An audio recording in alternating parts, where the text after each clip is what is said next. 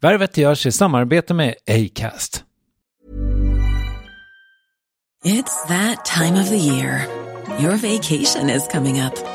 You can already hear the beach waves, feel the warm breeze, relax and think about work. You really, really want it all to work out while you're away. Monday.com gives you and the team that peace of mind. When all work is on one platform and everyone's in sync, things just flow wherever you are. Tap the banner to go to Monday.com. There's never been a faster or easier way to start your weight loss journey than with PlushCare. PlushCare accepts most insurance plans and gives you online access to board-certified physicians who can prescribe FDA-approved weight loss medications like Wigovi and Zepbound for those who qualify. Take charge of your health and speak with a board-certified physician about a weight loss plan that's right for you. Get started today at plushcare.com slash weight loss. That's plushcare.com slash weight loss. plushcare.com slash weight loss. Hey, it's Paige DeSorbo from Giggly Squad. High quality fashion without the price tag. Say hello to Quince. I'm snagging high-end essentials like cozy cashmere sweaters, sleek leather jackets, fine jewelry, and so much more. With Quince being 50 to 80% less than similar brands. And they partner with factories that prioritize safe, ethical, and responsible manufacturing. I love that. Luxury quality within reach. Go to quince.com slash style to get free shipping and 365 day returns on your next order. Quince.com slash style. Värvet sponsras av SAS Eurobonus och SAS Eurobonus Mastercard. Och det här är ett budskap som jag tänker kan vara bra för den som antingen gillar guldkant på till exempel tillvaron eller för den som gillar att slå två flugor i en smäll. Om jag tittar på vad jag gör av med under en dag så är det typ 85% mat. Kanske tar jag en kaffe ute och relativt ofta unnar jag mig en lunch men framförallt så handlar jag middagskäk och det blir nästan alltid ungefär 327 kronor. Och jag är förvisso med i alla mataffärers kundklubbar så jag får väl något slags luddig poäng på mina köp, men får jag poäng på allt, överallt? Jag får ju inte det och det är dumt, för visst, Eurobonus kan användas till resor, lounger och uppgraderingar men otroligt mycket mer, som att bo på något av de 250 000 anslutna hotellen som finns att välja mellan. Perfekt om man vill ha en staycation med sin partner eller så. Och just nu, mellan 23 april och 5 maj, får du 5 000 Eurobonus extra poäng om du ansöker om ett SAS Eurobonus Mastercard kreditkort. Kreditkortet som ges ut av SEB Kort Bank AB, där effektiv ränta är 19,27 procent vilket exempelvis blir 47 108 kronor om du använder 40 000 i kredit i ett år. Men det är förstås inget tvång att utnyttja krediten. Få poäng på allt överallt och du börjar på SAS Eurobonus Mastercard.se. SAS Eurobonus Mastercard.se. Tack SAS Eurobonus och SAS Eurobonus Mastercard.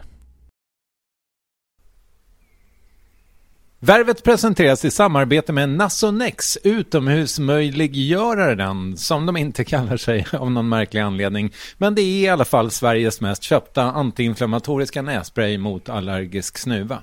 Och nu kommer ett litet test, så fram med papper och penna du som lyssnar, nu kör vi. Fråga 1. Vill du vara ute mer i naturen? Fråga 2. Sitter du framför en skärm lite för mycket? Fråga 3. Är du allergisk? Om du har svarat ja på någon av frågorna så tycker jag att du ska bege dig till beanoutsider.se. Jag vill för övrigt poängtera att Nasonex nässpray är ett receptfritt läkemedel från 18 år för behandling av symptom vid säsongsbunden och perenn allergisk snuva. Rådfråga läkare om du är eller tror dig vara gravid eller ammar eller om du planerar att skaffa barn, har en obehandlad infektion i näsan, nyligen har genomgått en näsoperation eller har en skada i näsan. Får ingen effekt inom 14 dagar eller om du redan använder läkemedel med kortison ska du kontakta läkare. Använd ej mer än tre månader utan läkarkontakt. Stort tack Nasonex och beanoutsider.se.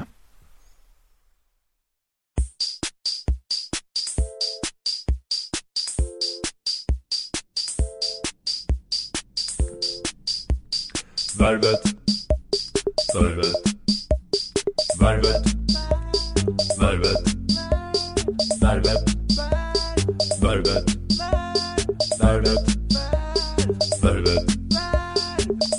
Välkomna till Värvet avsnitt 79 med Peter Sipen som gäst. Jag pratar lite tyst idag därför att min familj har ännu inte vaknat och jag tänker mig att det är rätt eh, skönt för dem att få sova. Så att det är därför jag har den här lite tysta stämman. Så här är det att Värvet sponsras just nu av Posten och Riktiga Vykort. En app som gör att man kan skicka riktiga vykort från sin telefon. Man laddar ner appen och eh, sedan så eh, tar man en bild, skriver i sitt meddelande och adress och sådär. Och så skickar man iväg det helt enkelt. Det är väldigt smidigt. Jag har själv gjort det ganska mycket i sommar och jag vill gärna att du gör det också. Testa att skicka ett till mig. Berätta hur du har det eller något, eh, vad som helst. Det skulle vara väldigt trevligt. Då skickar du det till eh, Värvet, Care of Triumf, eh, Tornedalsgatan 9, 16263, Vällingby. Det här kanske du vet vid det här laget, men strunt samma. Det kan vara nytillkomna lyssnare. Och så är det så här att om du vill ha chans att eh, vinna en t-shirt, därför att jag kommer välja ut några som får göra det, så skriv din eh, adress och din eh, storlek eh, som du tror att du vill ha av den här fantastiska t-shirten. Så var det med det. Tack så hemskt mycket posten. Tack riktiga vykort. Ja, Peter Sipen då. Alltså Peter Sipen. Peter Sipen. Man har ju liksom alltid vetat vem det är och så har han lite grann fallit i glömska. Och eh, när Fredrik Wikingsson eh, ringde mig och sa du måste göra Peter Sipen så tänkte jag att det måste jag ju såklart. Jag är jättenyfiken på vad han gör nu för tiden. Ni vet vem det är va? Alltså han var programledare på ZTV och sedan på massa andra kanaler. Han har varit på Fyran och TV6. Och eh, sedan så har han mer och mer liksom blivit proffsdiskjockey. Men han är ju också ett slags träningsexpert. Eh, jag såg honom i TV4 eh, morgon-TV eh, här för bara ett par dagar sedan. Ja, så ungefär. Från min Kristoffer Triumfs ateljé i Vällingby. Varsågoda, Peter Sipen. Jo, jag vill bara säga det att om jag låter lite avmätt här på första frågan om frukost så är det för att jag egentligen testar ljudet bara. Och det är Peter ganska medveten om tror jag, för han är medievan. Eh, nu kör vi.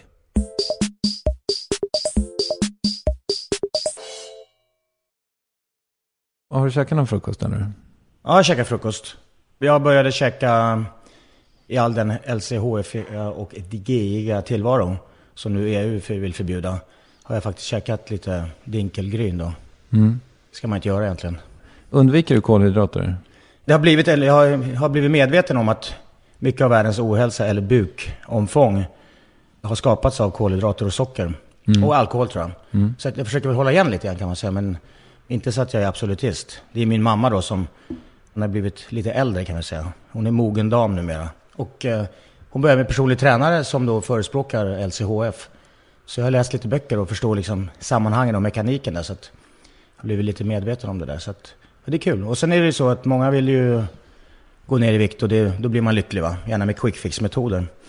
Och har jag också då förstått på senare tid att jag kanske har varit lite privilegierad. Kanske på grund av regelbunden sund aktiv eh, livshållning. Och sen har jag ju eh, ätit ganska bra. Och framförallt inte supit.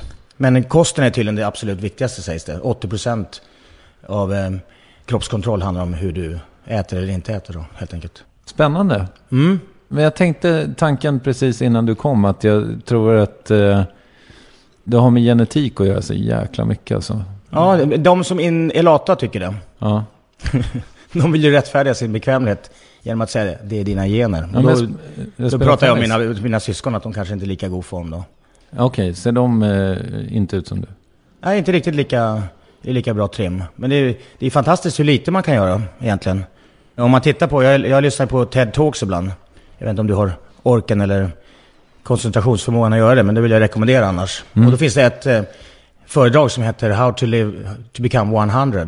Och då får man veta hur de människorna som blir äldst i världen förmodligen blir det. Och då är det några som bor på ögruppen Okinawa då, utanför Japan. Eller i en liten by på Sicilien. Och ett religiöst samfund på västkusten i USA. Kanske Kelloggs. Vad vet jag. De Så- tränar ingenting. Det, det behövs väldigt, väldigt lite för att eh, hålla sig i trim tror jag. Det handlar om att vara lite, lite aktiv. Och de människorna som blir äldst i världen, de tränar ingenting. Så det är ganska fantastiskt. De har en ganska aktiv livshållning. De promenerar mycket, de jobbar i trädgården och så vidare. Och nu när jag kom hit så cyklar jag hit. Jag försöker, jag tror mycket på det att försöka skapa situationer i vardagen för att hålla sig i form. Och sen, ja, man skapar ju sin egen framtid. Jag eh, försöker förvalta mitt hälsokapital kan man säga. Berätta om eh, den där hissincidenten som du drog för min fru precis. Ja, ah, just det. Det är kul att du tar upp det där. Jag kom tillbaka från ett, ett DJ-gig och har ganska mycket väskor. Och eh, jag har ju skaffat tjej nu. Skaffat tjej, vad det låter. Men jag har, jag har fått en tjej. Jag har Mm. hittat en tjej. Mm. Och jag är jätteglad för det. Och hon tyckte jag skulle vaccinera mig direkt. Och då undrar jag, varför, vad- bär hon på för ohyra? Nej, skämt åsido, det var lite mot fästingar och så. Och då eh, så gick jag till någon av de här vaccinationsställena i city. Och eh, pratade med dem i kassan. Som säger att du ska gå en trappa upp. Och det är en massa folk där i det här, i det här pausrummet eller vad man ska kalla det. Och på väg upp för trappan med alla de här väskorna så ropar hon i receptionen där eller i kassan. Du, eh, det finns hissar precis runt hörnet. Och då stannade jag till, posade lite grann, kisade med blicken. Gjorde Blue Steel-posen. Ifrån Zoolander och sa. Du, det är inte hissar som har byggt den här kroppen. Och då skrattade de andra i pausrummet. Så det var, det var lite roligt. Ja, det var kul. Mm. Men du tränar i allt eller? Nej, jag, jag tror att i början, det, det blir ju som med det mesta. När man börjar, om du skulle börja, nu vet inte jag om du tränar någonting Jag, jag alls. spelar lite tennis. Du gör det nu eller? Ja. Okej. För om, om du börjar från noll, då blir det ju... Det tar ju en liten inövningsfas. Det tar ju några månader innan du kommer över en viss tröskel. I mitt fall så är det ju mitt DNA nästan. Jag har ju tränat regelbundet nu i, i 30 år så att det finns ju där naturligt. Så när vi är färdiga här, jag hade tänkt faktiskt då att träna innan jag kom hit. Och sen cykla hit. Men då så var det mysigare att gosa i sängen då med tjejen förstås. Mm. Du vet ju själv hur trevligt det är på morgnarna där man ligger och kliar lite grann. Mm, I wish, men vi har ju barn va? Ja, just det. Han vill att, han, han gillar inte sånt. Nej, Det ska upp direkt. just det. Barn vaknar väldigt snabbt. Oh. Ja, Jag har förstått det. Min brorsa han har, han har fått ett barn och så är det till på gång. Och nu ska han flytta ut till förorten. Det är hans fru då som vill det. Han verkade vara lite mer sugen på att vara kvar i stan. Men det, det är så med, med barn. Då ska man bo i radhus i förorten som du. Mm. Mm. Men det är inte så dumt. Det har sina fördelar Mm. och nackdelar. Mm. Men du bor i stan. Ja, jag, ja, det gör jag. jag. Jag har ju varit lite, jag vet inte om man ska säga privilegierad. Man blir ju lite bortskämd tycker jag när du helt förvaltar över din egen tid. Och nu innan när jag inte har varit tillsammans med min tjej, då har jag ju totalt rått och ägt mitt eget, eh, min, min egen tid. Va? Så det, det är lite farligt det där. Mm. Har du testat alla träningsformer som finns? Nej, jag är ganska... Jag får ju en del erbjudanden runt om. Att eh, hänga med på det här och och det här. Det är kul att, att testa olika träningsformer. Det är viktigt att man gör någonting. Och det, det som är bra med- för mig tycker jag, det är den här friheten att kunna träna var och när som helst. Så att, På vilket sätt kommer du att träna nu efteråt då? dels har jag ju cyklat hit. Och det var ju skönt. Vad är det, 12-13 kilometer? Ganska lagom. Häromdagen så var min pappa, han kom och hälsade på mig. Då tog han pendeltåget till Gnesta och cyklade resten till Flen. Det var fem mil då.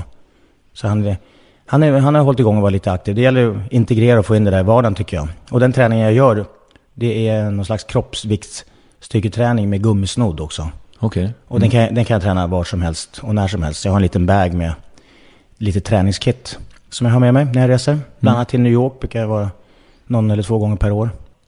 Men eh, jag tycker det är väldigt, väldigt viktigt med träning eller kondition eller kroppsform och sådär. Att man inte ska hålla på och jämföra sig och tävla. För då kommer man ju alltid komma tvåa på något sätt. Det kommer ju alltid finnas någon som är lite snabbare och bättre. Däremot så kan man ju tävla i den bemärkelsen att jag tror ju mycket på det att man har delmål. Om, om man har till exempel ett Vasalopp eller en, någon löplopp eller whatever utspritt över året som man ska ladda för så har man, har man ju någon anledning, de här delmålen. Jag tror att det kan vara väldigt bra. Att, eh, om man inte har den disciplinen att eh, utföra regelbunden träning så tror jag sådana saker är, är väldigt bra för att ha motivationen då helt enkelt. Har du några sådana mål nu? Nej, jag, jag har ingenting. Jag håller inte på att jämföra och tävla. När jag var i New York så har jag då har jag alltid tränat på hotellrummet. Men för några år sedan, det var så kul, då var jag ute och promenerade. Då kom jag till eh, en park i East Village som heter Tompkins Square. Och där såg jag lite så här lekparkställningar och sådär och tänkte att det där kanske kan vara någonting. Det är vad jag vill ha. Så gick jag dit och började träna. Och då var det massa filurer som hängde där. Det var någon som såg väldigt gangster ut va. Som var väldigt noga med att visa hela fysiken och skjortor åkte av och det var tatueringar och så vidare. Såg väldigt farliga ut. Mm. Men jag tänker jag smyger väl mig in på från kanten så här försiktigt. Kan jag träna i buskarna lite grann. Och så började jag göra lite övningar. Och ganska snart så kom den som såg mest farlig ut av de här personerna och musklig i parken fram och sa oh, Hi, my name is Danny. The way you train is, is wrong. Aha, okej. Okay. Vad ska jag göra då då? Du gjorde en en benböj. Du får mycket mera ut om du går längre ner med det här. Så tänk på det. Så att, jag gillar det här klimatet att man faktiskt istället för att jämföra sig och tävla som... Det är lite den känslan jag får i Sverige, att man tävlar lite mer. Och gärna vill vara på sin kant. Man har inte så mycket kontakt. Där uppmuntrar man varandra och hjälper till och jag tycker det, det är fint det där. Så han, han hjälpte mig och, och kom med lite förslag och tips. Mm. De heter Cavadlo Brothers om, om man vill titta på dem. De är så här calisthenics kallas det. De använder kroppsvikt, de gör så här human flag och en, en övning som är helt sanslös de gör. Då går den ena killen upp i brygga och med magen uppåt och så står brorsan på honom. Oh, jävlar. det är sån sjuk styrka. Mm. Det kommer inte jag palla. Nej, det, och det kan du om, du om du är riktigt målmedveten. Men det där tar, det tar några veckor innan du kommer dit tror jag. Ja. En annan väldigt gullig historia där som var eh, i parken. Det var en liten eh, knubbig svart kille. Och han ville komma fram och, och träna. Och med sig hade han en latino-tjej som var enorm. Som bara satt och liksom rann ut över någon slags bänk där. Och bara satt och lät han hållas. Så var väl glad att vi tog hand om honom lite grann. Så han kom fram till mig och låna mina gummisnoddar som jag tränar med. Ah, can I try? I want to try. Uh, can I try your rubber bands? Can I try them? How, how, how should I do? Och så började jag visa honom och då kom nästa kille. Ja, det var inte riktigt rätt. Du ska tänka på hållning. Så han fick lite tips av honom. Och sen var det dags för bars. Det är det där när man ska gå upp och ner och träna baksidan av armarna. Då ska mm. jag lyfta upp honom på de här två stängerna. Det var helt omöjligt att lyfta upp honom, han var så tung. Och så kom den muskligaste av killar. I can take care of this, no problem.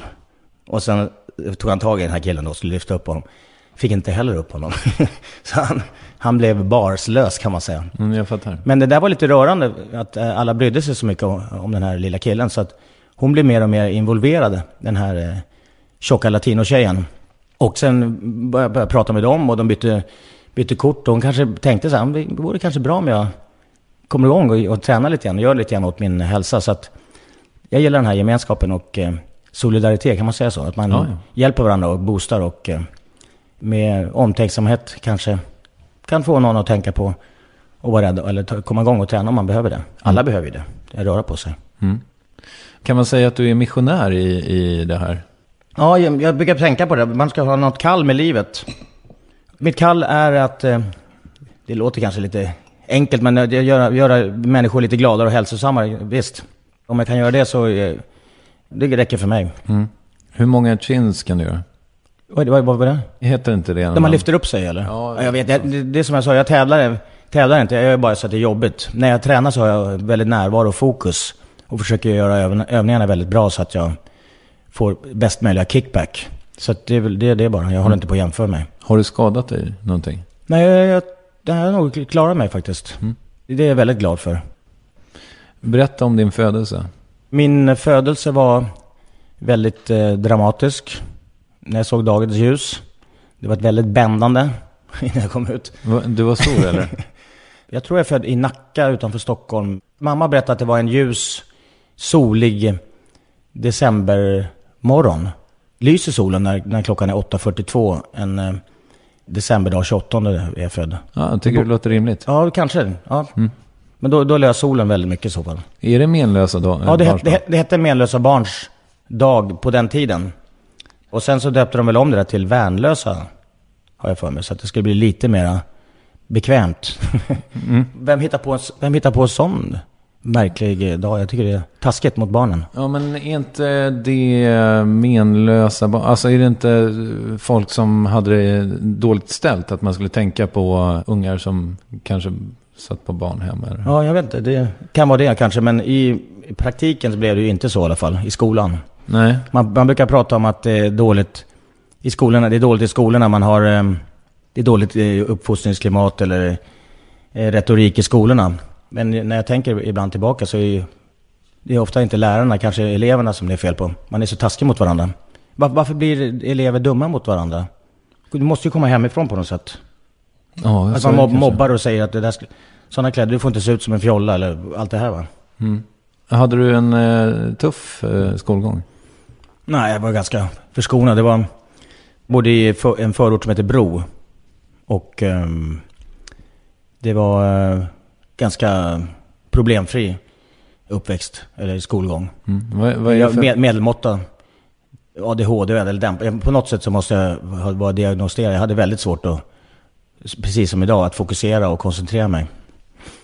Och i skolgången, eh, då var det, eh, om man ska dra tillbaks, eller tänka tillbaks på tråkiga saker, så det har jag har ju både blivit utsatt för, för mobbingförsök och var involverad också i att mobba en gång också. Det, och det, det är inget jag rekommenderar. Det är riktigt vidrigt. Jag kommer ihåg, det var, det var någon kille vi var dumma mot vid tillfälle och hans mamma kom till, till skolan och eh, skällde ut oss. Det var bra gjort.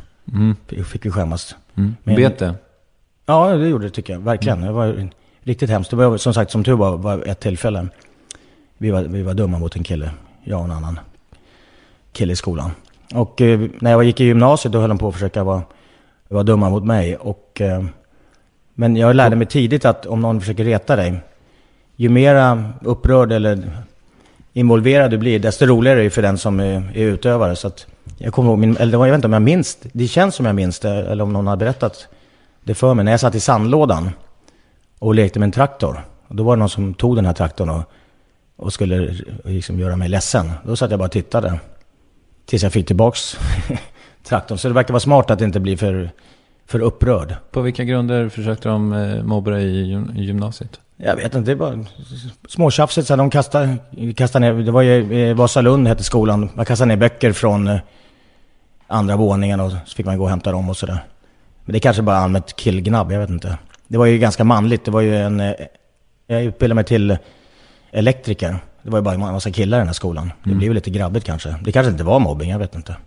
Det var bara allmänt killgnabb. Vem var du då? Under den tiden liksom, hur var du som person? Väldigt, väldigt sprallig och eh, sprang runt och eh, kanske identitetssökande. Jag tror jag var väldigt mycket att eh, jag försökte följa snarare än att skapa egna trender på den tiden. jag har nog inte skapat någon trend nu heller. Men jag, jag tror kanske mer att eh, jag följer min egen, mina egna idéer om vad som är viktigt för mig. Sådär. Mm, jag bekymrar mig inte. Förut var det ju mer, man var mera, eller jag var mera kollektiv fram till när jag var 19 kanske.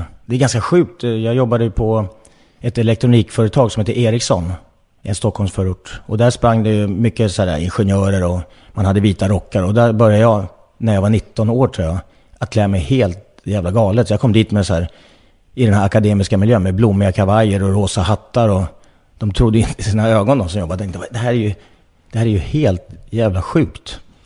Här ska man ju vara seriös på den här arbetsplatsen. Men han kanske gör ett bra jobb ändå. Gjorde du det? Ja, jag, jag gjorde det. Jag var engagerad och eh, gjorde mina arbetsuppgifter och, och, och tyckte det var kul. Sen det var väl en liten övergångsperiod tills de, de vande sig då. Akademikerna och ingenjörerna där. Och tyckte att ja, det är roligt, det blir lite fart och fläkt här på vår trista tekniska miljö. Det är kul att ha lite rosa hattar och blommiga kavajer. Varifrån kom den idén då, att du skulle ha det? Jag vet inte vad som hände för att eh, när jag var 19-20 då, då, jag tror det blev någon kortslutning i hjärnan då. På mig.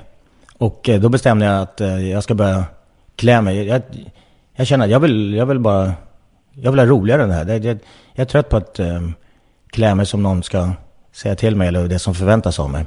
Så då började jag med tokiga kläder och eh, jag började även då träna av någon anledning. Och det fanns inte så här, åh jag är så klen, jag måste bli starkare. Utan jag tror att det var tillgängligheten, att man hade gym där på arbetsplatsen som gjorde att jag började träna. Så jag började träna och började klä mig i extrema kläder. Och började, jag var ju typ den tiden man började gå ut på nattklubb och sådär också. Och där var det ju också så folk höll på att tråka en och kom massa passningar, att man såg lite kul ut. Och det gjorde jag ju i och för sig också. Mm. Det här är typ 1980. Ja, det måste vara på 80-talet. Du är född 1961, vilket är helt sinnessjukt med tanke på att vi ser jämnåriga ut. Eh, Du är inte född 61. Nej, Jag är född 62. förlåt, 62. Men det blir, ska vi säga 62, det blir, jag är född exakt några dagar innan eh, årsskiftet, sex- eh, 28 december, så det är ganska sent. Men jag, jag, jag var- kom in i skolan så att jag var bland de yngsta. Nu idag kanske man skulle komma in en, en, ett, ett halvår senare. Jag vet inte hur, hur de resonerar, men jag, jag var nog lite för ung när jag började skolan, tror jag. Men i alla fall när jag hade de här galna kläderna på nattklubb, då tänkte jag så här, det, jag orkar inte med det här tjafset. Det är roligare om någon tycker om det eller tycker att det är kul att man bjuder på en show. Men det gör man ju inte på de här straighta diskorna, så då började jag bo, gå på bögdisco, det var ju roligare. Mm. Jag gick på bögdisco och fick uppmärksamhet då. För mina kläder. Och kanske man ville ha mer än bara titta på kläderna. Men det erbjöds inte då. Nej, den butiken öppnade du långt senare. Ja, precis. Den öppnade jag. Den öppnade när jag kom ut till Vällingby, den butiken. ja. Nej, för du, eh, alltså när man googlar dig så är ju det...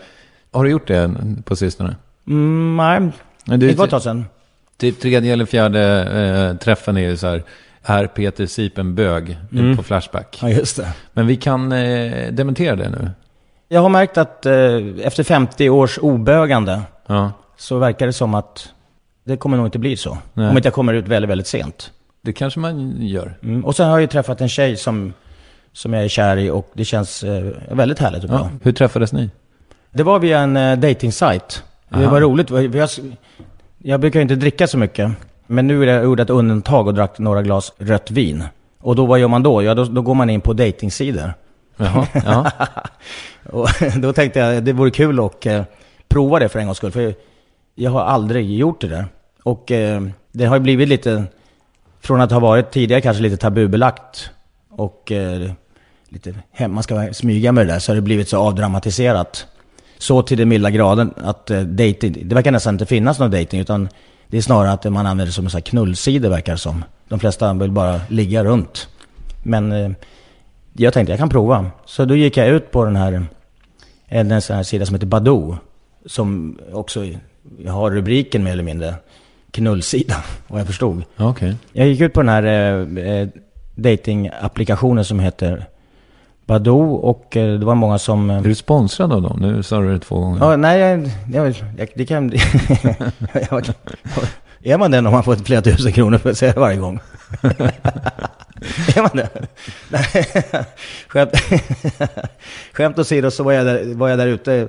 Det var väl en del där, där, precis några gånger och eh, det var väl lite reaktioner och Ja, men- det var några som inte trodde att jag var den jag var. Ja, just det. Med, med din egen eh, nuna så att säga. Ja, precis. Och och lite kroppsbilder och så vidare. Och sen visade det sig att den här, eh, den här tjejen, hon hade varit eh, bortrest väldigt länge. Kom tillbaks till Sverige och eh, funderade, hon, eh, vilka killar är liksom sköna killar? Som jag känner till. Då, då kom hon fram till att Ola Salo och, eh, och jag var, det var bra grejer. I alla fall till synes, eller det hon hade upplevt. Hon gillar killar med lite luddig sexuell profil så att säga. Ja, det verkar vara. Ja. Det verkar vara det som är, är rubriken på hennes, eh, eller spännande, sexuell framtoning. Ja, Så att, ja, det var det. Och eh, hon ville inte gå in- på dejtingsidor, men eh, då berättade hennes kompis att jag tror att eh, Peter är inne på den här sidan. Så att då gick hon in och, och bara tittade på min profil och då lämnar man ett spår efter sig. Och det, på, på så sätt så, så, men det verkar skön. Och då skrev jag bara något ord tillbaka, sen var, var det igång liksom. Jag är inte så här stressad, jag tar det bara lugnt. För lugnt uppenbarligen. Nu får det vara nog. Kan vi ses eller? och då passade det, jag var på väg in till stan. Så då sågs vi och det var trevligt från början.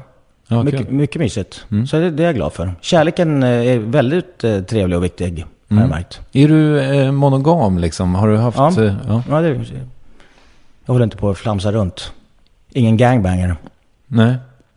Du sa tidigare, vi går tillbaka till din barndom lite bara. Mm. Du sa tidigare att du hade ADHD. Är du Ja, diagnostiserad? men jag har aldrig diagnos... Det är så populärt att säga nu för tiden att man, man har diagnoser. Man kan rättfärdiga eventuellt spralligt beteende. Men skulle jag göra någon eh, koll så har jag säkert någon diagnos, det tror jag. Sen är jag... När det inte går precis som man har tänkt sig med saker, att man... eh, Det ska vara ordning på någonting. Nå- Någonting går inte... Det kan vara så här nonsensgrejer, att... eh, Ja, men bagateller. Och då, då kan jag bli så frustrerad över att, att inte det blir rätt på en gång och måste fixa det på en gång. Och, men eh, jag tror att med åren när man, när man eh, lär sig handskas med det på något sätt så kan man kontrollera och göra någonting.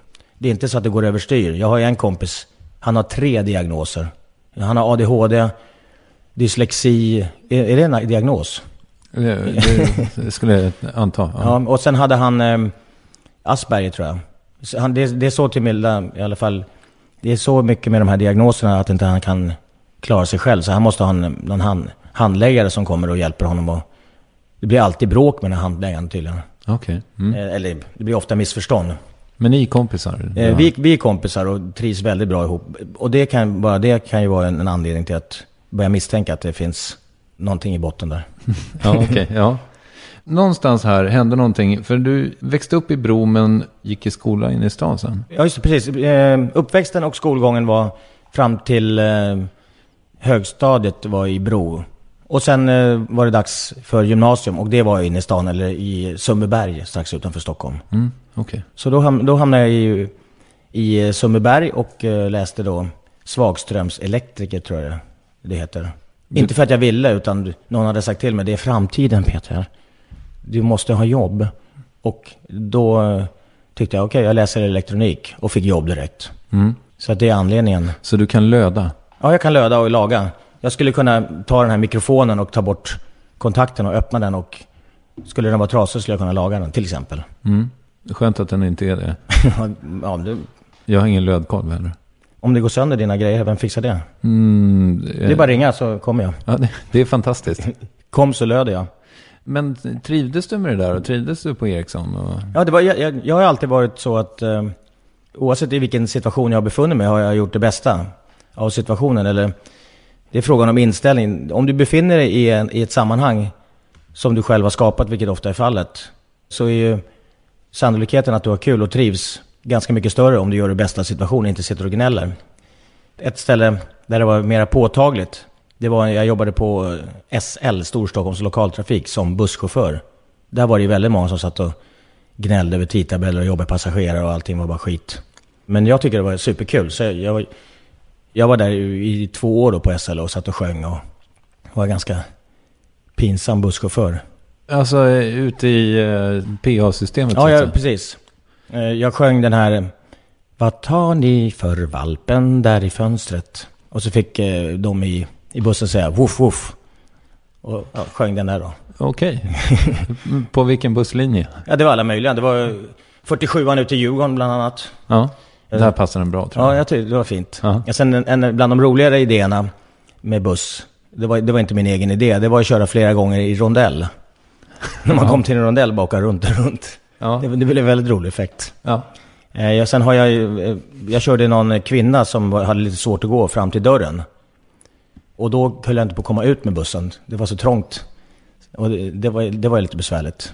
Alltså du körde för nära huset? Nej, att nej, jag, jag svängde av. Jag körde bort från busslinjen.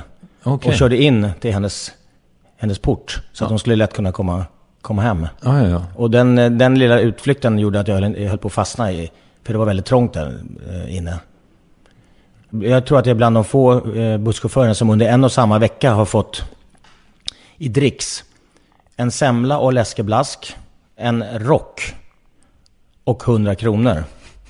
Under en, en och samma vecka. Det var, det var ganska kul. Jag berättade det där för en kille, en busschaufför, som, eller en busspassagerare som satt bredvid mig när jag körde. Vet du, den här veckan, så först eh, så fick jag eh, av, en, av en tant som ville kyssa sen utan tänder. En eh, semla fick jag pengar till och en, en läsk. Och eh, lite senare så var det en, en tjej som gav mig 100 kronor i dricks. Detta har bara hänt under några dagar. Ja, helt otroligt. Så satt vi och pratade om det. Sen några busshållplatser senare så kommer en kille fram till mig. Jag hörde den här historien du berättade. Tyvärr kan du inte få en semla och läsk av mig. Du kan inte heller få en hundring, men du kan få min överrock. så då la, han, då la han sin rock på kassabordet och bara gick ut. Väldigt roligt. Jaha, men varför blev du inte kvar där? Det var under en tid jag ville resa. Eh, och då, det var det som hände när jag var på... Eh, Och då tänker du inte till Djurgården med nej, 47 precis, nej, precis. Lite längre. Jag var ute och... eh, När jag jobbade på Ericsson efter fem år ungefär så kände jag att det blev lite monotont att gå till... Folk stod och köade i stämpelklockskön. Man hade ju, timmen var indelad i sex minuters perioder, så det var tio sex minuters perioder på en timme. Så innan klockan blev till exempel 15.54, då, stod, då ställde sig folk då ungefär 15.50-51 i kö och väntade på att klockan skulle bli 15.54. Och eh, det var ganska, det var galen den här eh, stämningen som var där. Så jag kände att det blev lite monotont och eh, ville ha lite utmaningar i livet. Och då tog jag och köpte en tågbiljett, Transsibiriska järnvägen åkte jag. Ja, wow. Det var helt häftigt. Och tog en enkel till Kina och var, och var borta i Asien i ett och ett halvt år då, och reste runt. Jäklar. Fick väldigt bra livsperspektiv. Jag tror att det där är, den här känslan att uh, våga utmana ovissheten har gjort att jag har blivit den jag är mycket idag. Så den här resan tror jag var väldigt viktig för mig. Mm. Så när jag kom tillbaka så jobbade jag med alla möjliga, det blev mycket transportgrejer då. Körde buss, körde tidningar, körde taxi, allt som hade med ratt att göra. Ja, okej. Och eh, sparade pengar så jag skulle resa igen var tanken. Och sen började du med tv? Ja, det lustiga är att min tv-karriär började i en korvkiosk. Ett stenkast från där jag bor idag. Okej. Jag står i korvkioskkön. Det här är sjukt, det det är natt. Framför mig så står det, eller det kommer ut tre killar från en bil med läderchaps utan någonting under. Alltså de har bara stjärtar. Kommer ut från bilen och beställer korv förstås. Och, försvinner in i bilen. I samma korvkiosk kommer sen en eh, kille som heter Peter Cartier. De hade tv-produktionsbolag. De gjorde filmen Sökarna bland annat. Oj, där är du. Jag har letat efter dig. Du verkar ju lite galen. Vi har ett tv-program och saknar programledare. Kan du tänka dig vara den programledaren? Och eh, jag hade aldrig tänkt tanken på att media är bra. Jag vill bli kändis. De, de banorna hade jag. Jag gillar ju uppmärksamhet. Jag kommer ihåg när jag gick på gatan vid tillfälle och hade helt galna kläder på mig. Och eh, då var det Veckorevyn som tog ett kort på mig. Och jag, det kändes ju kul att bli igenkänd och vara på bild i tidningen. Men inte så att så här, TV, det vill jag göra. Eh, men då fick jag erbjudande att göra ett tv-program. Det var när det var MTV och så vidare. På Nordic Channel som sen blev Kanal 5. Och det var reportage. Vi gick runt och pestade folk som vi hittade. Det var ganska galet. Vi åkte till eh, Globen vid tillfälle och lyckades hitta Boris Becker där till exempel, han tennisspelaren i någon korridor. Och hitta på så sjuka frågor. Boris, we heard that you like to dress up like Michael Jackson. Sa vi, så, så, jävla sjuka grejer bara slänga ur sig. Och Boris tyckte, that's a very bad joke. Ja. De är inte, de är inte kanske kända med sin humor, tyskarna. Nej. Men, Och, och så var vi på den där buggrätt, buggrättegången. Som var, det var, det var ju... Buggning är när man lyssnar av. just det. Och de människorna, det här var ju, det var ju jättelänge sedan, ingen som kan referera till det. Men hur som helst så var det buggrättegång. Det så Ebbe här- Karlsson. Eh, Ja, exakt. Och då var vi där och pestade dem som kom ut därifrån och, och ge, frågade om de gillade att dansa bugg. Och, det, är så, det är så dumt. Ja, okej. Men det liksom, eh, ja, gav någon form av mer... Ja, det var, det var roligt och eh, eh, det så småningom eh, le- ledde till att jag fick erbjudande att jobba på ZTV. Och eh, då när jag, när jag eh, fick det här erbjudandet så frågade jag, kan, jag har en kompis som ser väldigt bra ut och eh, är skön. Kan inte han få jobb också? Nej men det är, du, det är du som har fått det här jobbet. Och vem var den här kompisen? Han heter Micke Boman. En en lång mulattkille som har, har otroligt skön stil och gillar rymden. Ja, Så vi, vi hamnade på ZTV tillsammans. Och eh, jag, det har jag fått berätta precis nu, jag hade glömt det. Jag, jag erbjöd honom del av min lön. Så att han skulle ha lite pengar. Ja, Jaha, för han fick inte lön? Han fick ingen lön, det var, det var ju med de anställda. Ja, ja. Var det Anders Pilgren som var chef? Anders Pilgren kom in lite senare, men han, han kom mm, några år senare precis. Då, vid den tiden var det en som heter Sven Hallberg. Det är han som har tagit eh, in mig här på Mix. Jag gör så här lite, på sommaren här har jag gjort lite så här radioreflektioner, någon minut eller två. Saker jag funderar på, existentiella frågor kanske bitvis. Och han Sven Hallberg som är där på Mix Megapol, han var på ZTV. Det är sån här gammal radioräv. Han började med närradio någon gång på 70-talet säkert. Så att han tog in mig där. Och sen frågade jag, eh, när vi hade fått då jobb. Vad är det vi ska göra här på ZTV då? Ja men du har ju tackat ja till jobbet. Det är väl upp till dig att leverera. Ja, okej. Så då fick vi hitta på egna program och jag köpte en egen, eh, en liten videokamera så att jag hade alltid med mig den i väskan så att jag kunde göra inslag om det dök upp någonting roligt ut med vägen där jag cyklade. Jag cyklar ju alltid. Och det gjorde det ibland. Så det gjorde jag i reportage. Vi lärde oss att redigera själv och jag filmade själv och jag intervjuade och höll kameran i handen själv. Och innan då ZTV, då var ju tv-mediet ganska kontrollerat och eh, uppstyrt. Och man hade stora kameror på, på axeln och sådär. Men plötsligt så spelar det ingen roll, bara det var någonting på bild. Och eh, om det svängde, som man sa det på den tiden, då, det räckte för att eh, det skulle vara underhållande. Hur minns du liksom tiden på ZTV? Ja, det var ju helt galet. ZTV var ju helt vansinnigt. Vi, vi höll ju till i ett stall där det fanns någonting som heter riddargång. Och eh, riddargång innebär att hästarna kunde gå runt huset i någon slags gång, en trappa upp. Och den gången var ju synd att inte använda, så då blev det en bar där. Så att det var fester hela tiden. Tills eh, ledningen kom och stängde ner den här baren. Jag minns på måndagmötena som jag hade på ZTV. Så säger hon Ann då som höll i, i, i de här mötena. Nu är det någon som har haft sex i ljudstudion igen.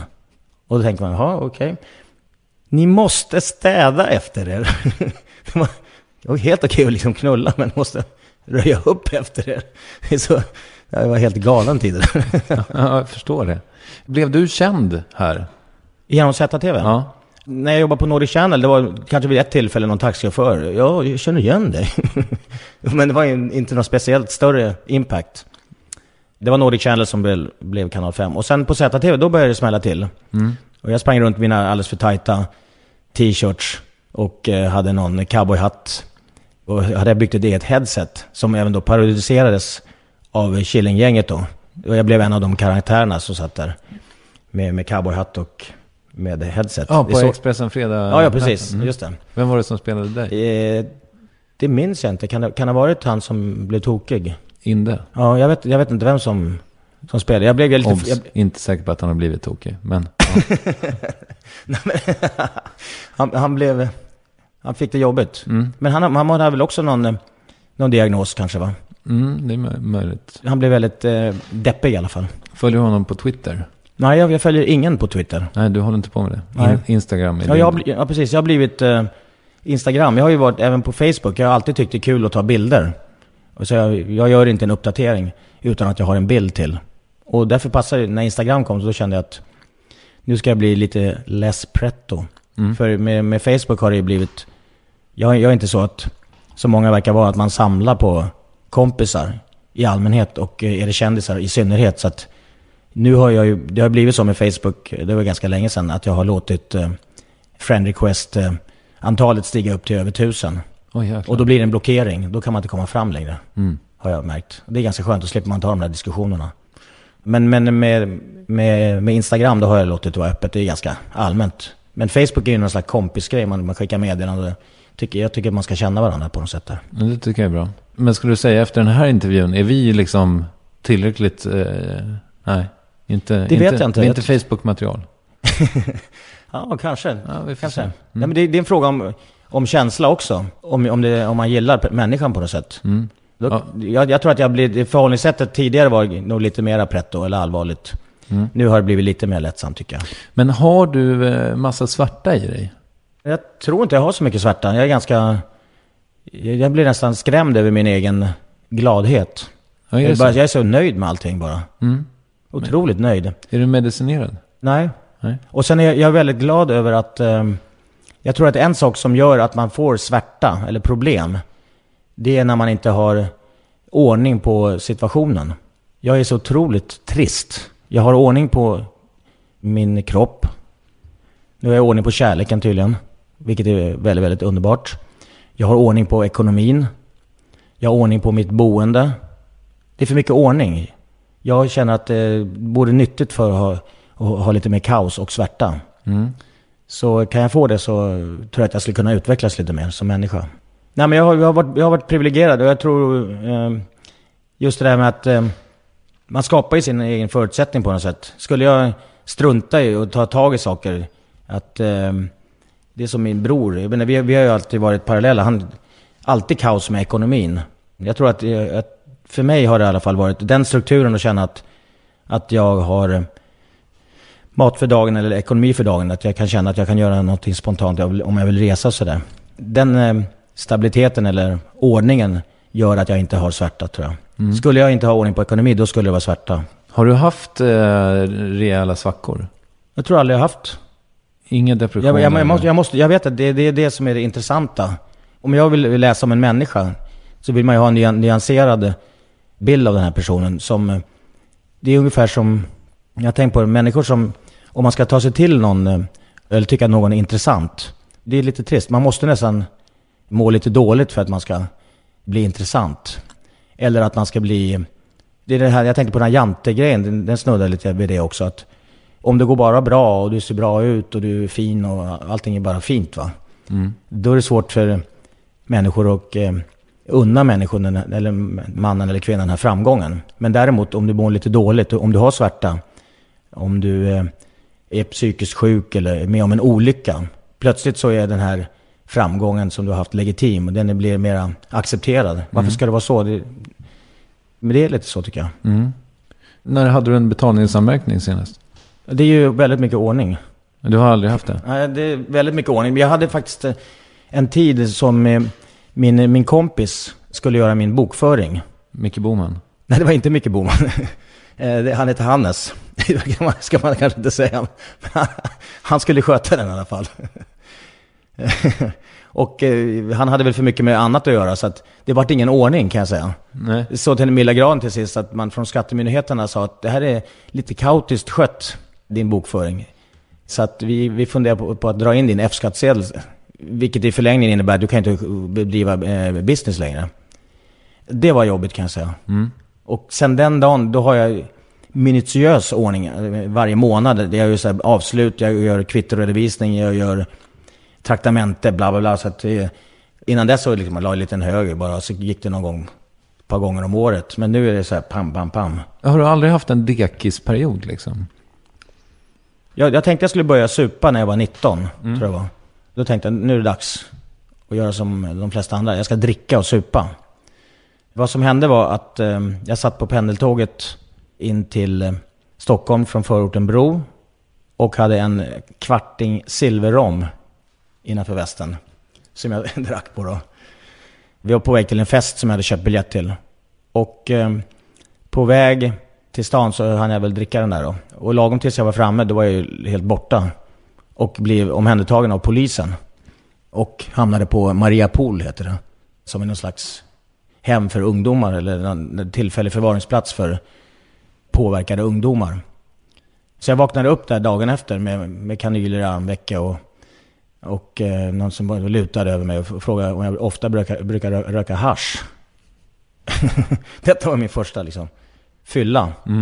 Och då, eh, jag vet inte om de, om de stressar och bara hittar på saker, men jag har ju aldrig hållit på med droger sådär. Så det var jag väl lite förvånad över. Och eh, sen blev uppföljningen att man kom hem till ett radhus. Vi bodde också då i radhus. Och det kom ju några sådana här, det var ju schysst att man följde upp och tittade, vad, är- vad är det här för bakgrund på den här personen? Kan vi hjälpa den här alkisen? Som har druckit en gång, att få ordning på sitt liv. Så de kom där, mamma var helt eh, förstörd och de tittade runt och såg väl ganska ordningsamt ut. De ringde ju från Maria Pool hem till mina föräldrar. Då var väl, var det min mamma som fyllde 40. Då ringde de och skulle berätta att de hade den här fylleungdomen omhändertagen så att de behövde inte vara oroliga. Och det var min brorsa som svarade. Och fann sig rätt ganska snabbt att han förstod liksom läget. Så när han svarade så sa han, vad, bra, gjorde lite så basröst. Vad bra att ni ringer. Låt honom sova ruset av sig här så, att, så kan han komma hem imorgon. det var ganska proffsigt. Ja, verkligen. Mm, så då slapp de... eh, Då slapp jag förstöra festen. För hade jag, först- jag hade förstört festen om jag... Om de hade fått veta att jag hade gjort det där. Eller mamma hon är ju ganska stissig sådär. Hon har Okej. blivit arg. Mm. Ni är en eh, ganska stor syskonskara va? Ja, vi är fyra stycken. En syster och ehm, tre bröder är vi. Är ni tajta? Ja, min eh, sopgubbsåkande brorsa Martin. Han och jag är tajtast tycker jag. Mm. Det är hans jobb alltså? Ja, han är sopgubbe. Och är väldigt stolt över det där. Jag tycker det verkar toppen. Jag han är så skön med det. Och berättar om alla saker han har hittat och... Martin, Martin är så rolig för han, han, har, han har fått tillsägelse för att han letar för mycket bland soporna. Ja, jag Av, av chefen, han har fått hålla på. Det var, väl, det var väldigt välbetalt förr i tiden. Ja, förut var man ju... Jag vet inte, jag tror att det fortfarande, om man ser till... Det är väl bra lön, men om man ser till antalet arbetstimmar så är det väldigt, väldigt, väldigt bra betalt. Så, eh, ja det är schysst. Förlåt att jag gräver i det här. Mm. Men, men har, du, har du gått på några nitar liksom, förutom det här med bokföringen? Några- Nitar, det är ju... Jag har ju som sagt haft ordning på ekonomin. Och då kommer det ju folk som vill ha hjälp med, med pengar och, och såna här saker förstås. De vill låna pengar. Och det är väl okej okay, sådär. Istället, Det har ju min tjej sagt till mig att du- får sluta, det är det sista man ska, man ska aldrig låna ut pengar tycker hon. Och det kanske ligger någonting i det. Men jag tycker att jag vill hjälpa människor hit och dit. Och vid ett, vid ett tillfälle så hade jag en kompis då som, som jag hade väldigt mycket utbyte och jättetrevligt. Som lånade pengar. Han skulle bara låna pengar några, några dagar, högst en vecka, till en dator. Och det var ju, det var väl en 11-12 tusen kronor. Men eh, veckorna blev månader och eh, blev år till sist.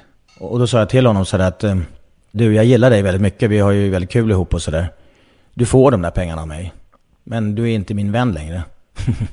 och eh, när du så småningom känner att du vill betala tillbaks, då blir jag din kompis igen. Så att det, det där med pengar, det kan ju ställa till det ganska mycket. Eh, Är ni vänner idag? Ja, nu, nu har han betalt tillbaka. Så att, så att det, det är väl det som har stött på patrull. Jag gick in och jag köpte ganska mycket aktier på något fluffföretag där det var några hockeyspelare inblandade. Och då, de, pengarna är, är, är borta. Okej. Så det, det, är, det är trist. Jag tycker det tar så mycket energi med, med, med, med pengastrul så att... Och jag, jag, var, pratade med min, med min bankman här i, igår var det faktiskt. Han tyckte jag hade så trist placering. Allting var så säkra. Alla, alla pengar var bara så här ränte. Otroligt tråkiga räntefonder. Det, det måste bli lite mer rock'n'roll här Peter. Du får sprida riskerna lite grann. Så att du, får placera lite grann med lite mer högriskgrejer. Så att eh, även om jag till synes kanske verkar lite galen och eh, rolig på ytan så är det otroligt eh, trist och strukturerat kan man säga. Hur mycket pengar? Jag borde, jag borde kanske knarka med det, jag vet inte. Har du knarkat mycket eller? Man kan ju tro det. Det är många som, det är många som verkar tro det. För att eh, om man är känd så per automatik så ska man knarka. Det kom fram några när jag hade varit på en klubb som heter F12. Har du tagit kokain? Eh, sa de till mig. Nej, jag tycker det är så trist. Jag kör hellre hårsmacka rakt in i, i, i venen, det går snabbare. Och de bara, va? va? så det är ganska kul. Jag har gjort erfarenheter kan man säga. När jag var ute och reste, när jag var ute i, i Asien på 80-talet, då var det ju helt galet hur folk eh, knarkade. Eller rökte framförallt. Och man skulle ges dåligt samvete. Det var ju omvänd retorik. Om du inte knarkade var du konstig. Och det, detta var då i, eh, i, framförallt i Kina och Nepal, där, där knarkar folk till absurdum. Och det blev alltså för mig. Men vid tillfälle så har jag har ju haft, eh, blivit erbjuden droger som jag, jag tänkte jag ska prova, se, se vad det är. Så det, det jag har provat då, det är vid, vid ett tillfälle amfetamin. Mm. Vad tyckte du? Det var ju, alltså om jag pratar snabbt nu. När jag hade tagit amfetamin, då gick det snabbt, ännu snabbare kan jag säga. Sen har jag, har jag Av, avtändningen? Det var bara en, det var inte så stor, jag tror inte det var så mycket så att det, jag, tror, det var, jag upplevde ingenting sånt. Men det var, det var en eh, intressant upplevelse. Alltså det, det var sånt tempo i käften så att den omgivningen som eh, fick utsättas för det här, de, jag tror inte de förstod någonting. Det bara pladdrades på Ja. och massa nonsenssaker. Mm. Men det var roligt tycker du? Ja, det var ju kul. Det är det som är det, är det, som är det läskiga med, med droger, att det, det är väldigt, väldigt roligt. Och även så med, med alkohol som är en drog i allra högsta grad. Sen eh, när jag var i, eh, i Asien rö, rökte gräs någon gång, det var kul. Och eh, jag gjorde en, kan man säga, en dum eller farlig grej. Jag provade LSD när jag var i, i Hongkong. Där var det ju väldigt mycket så tragiska människoöden som kom dit, som på några veckor bara blev helt eh, personlighetsförändrade. Det var en otrolig tillgång till droger. Men jag provade eh, LSD där och gick ut där på Nathan Road som det heter och satt på något staket och tyckte att jag förstod allting. Tittade på människor och, och där, det där är gangsters som är där och de gör det här. Och jag kommer ihåg att jag var väldigt, väldigt smart plötsligt tyckte jag. Jag minns också att hela taket var som en stor, det bara rann fram och tillbaka i, i rummet där jag bodde. Det var vä- väldigt eh, hallucinogent, eh, snurrigt. Så det, det är väl de erfarenheter jag har gjort. Och detta kan jag väl säga, jag tror inte jag är missbrukare. Det här var ju 30 år sedan då, eller 25. Aldrig kokain? Nej, faktiskt inte. Aldrig, Det har jag inte provat. Hur fåfäng är du? Jag vill ju tro att jag är, är noll fåfäng, men det, jag, är nog, jag är nog ganska fåfäng. Sen är det så när man är 50 år gammal, det är ju väldigt gammalt. När du har varit fåfäng i hela ditt eh, liv, då blir ju det en standard på något sätt. Och eh, det blir ju ingen uppoffring eller, det blir bara business as usual, det är vardag på något sätt. Och sen tror jag att om man har en, eh, en ganska laid back eh, inställning till det, eller med någon slags glimt i ögat så Fåfänga, jag tror det kan vara ett problem om man, om man, om man tar det för allvarligt. Men eh, för mig är det vardag och jag tycker det är kul. Mm. Jag ser att du har målat din eh, ena nagel. Mm. Jag, jag hade förut inspirerad av en homosexuell. Jag hade, vänsterhanden hade jag alla i olika, eh, alla naglar var olika färger. Men nu, nu ska jag, det är min tjej som inte vill att jag ska ha, hon verkar inte gilla det riktigt. Men jag ska ta upp det där igen kanske. Jag du tycker hå- det är fint. Är du hårt hållen? Nej, hon, hon, hon styr ingenting egentligen, men hon uttrycker åsikter. Men hon vill inte styra. Men du, det här med fåfänga då. Det, jag gav dig ju en komplimang förut och sa att du ser åtminstone 11 år yngre ut än du. Mm. Men eh, det, det kändes som det var luft för dig. Man kanske är bortskämd. Ja, du är det. Ja, men folk har sagt väldigt eh, ofta att eh, jag är 50 år gammal. Och jag brukar själv säga att jag ser ut som 49. Mm. Eh, Möjligen 39 då. ja, så att, eh, nej men det blir, blir lite vardag. Folk är ju, folk är ju väldigt eh, gu- gulliga och, eh, och säger väldigt ofta sådär. Så att, eh, kanske lite bortskämd med, med, med komplimanger av det slaget. Mm, För jag kan tänka mig att det blir liksom en... Om det nu är en drog, att man måste öka dosen av ett Av fåfänga. bekräftelse. Ja, Ja, eller bekräftelse kanske. Mm. Sen ska man inte underskatta fåfängan som driv, drivmedel och kraft va. Om man är ärlig med den. Jag tycker det är kul. Det är väl samma sak förhoppningsvis för dig när du sitter och gör din podcast här. Om, om du får bra feedback och folk säger att du är duktig. Det är inte så nyanserat men det ger ju bränsle. Och sen om folk går in lite mer på detaljer och eh, kommer kanske med konstruktiv feedback. Och det där var bra, det där kanske du kan göra sådär. Att man faktiskt går in lite mer på detaljer. Det ger ju otroligt bränsle. Annars famlar man ju i, i tomhet eller i intet på något sätt. Och jag tycker... Men på vilket sätt får du det kring ditt, ditt utseende? Hur menar du då? Nej, men jag tänker om du får liksom eh, konstruktiv... eh, Ja, Ja, alltså Pet- utseende. Nej, men Peter, det- du är jättefin, men dina biceps lite klena. Ja. Nej, men eh, det kan väl vara det att, att jag ser ut som, eh, som libanesen som de säger då. libanesen har bara bröstmuskler och lite axlar. Man tränar bara framsidan. Nej, men skämt åsido, så det, jag tycker jag får, eh, inte så mycket med utseende kanske, men eh, med DJ-andet får jag mycket feedback. Om det är bra eller dåligt vet jag inte. Det märker ju folk. En del är ju helt fixerade vid att de vill höra just sin låt. Och eh, allt annat är dåligt. Om du inte spelar den låten som de vill höra på en gång, då är man en dålig DJ. Det är kanske inte så konstigt, men jag får mycket eh, åsikter och eh, kommentarer där. Och det, jag tänker på det, det är ju ganska jobbigt att vara DJ. Det första, i början när jag började vara DJ, det var som ett diverse jobb.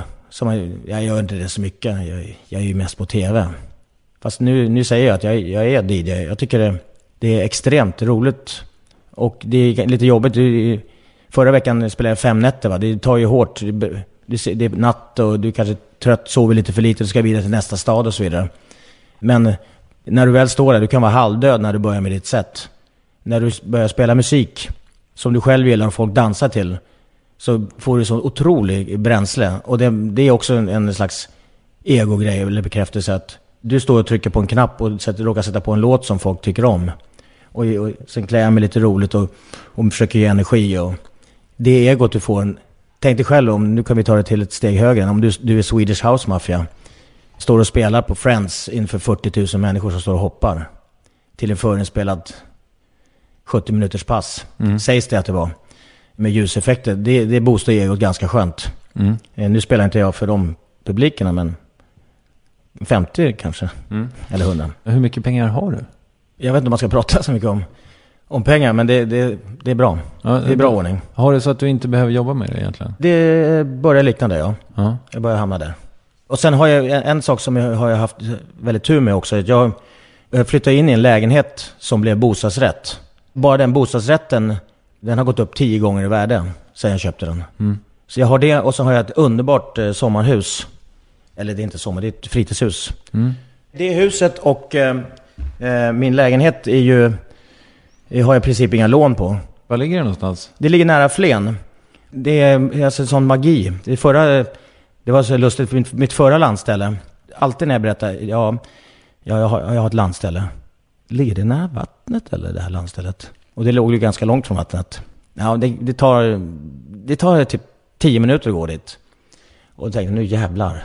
nu ska jag köpa ett landställe som ligger väldigt nära vattnet. Det här ligger ju ja, väldigt nära vattnet. Jag har hört att det finns en butik i Flen som heter Flens ost. Men det gör det inte va? Nej, Nej. Det, den heter, man vill ju gärna att den ska heta Flensost.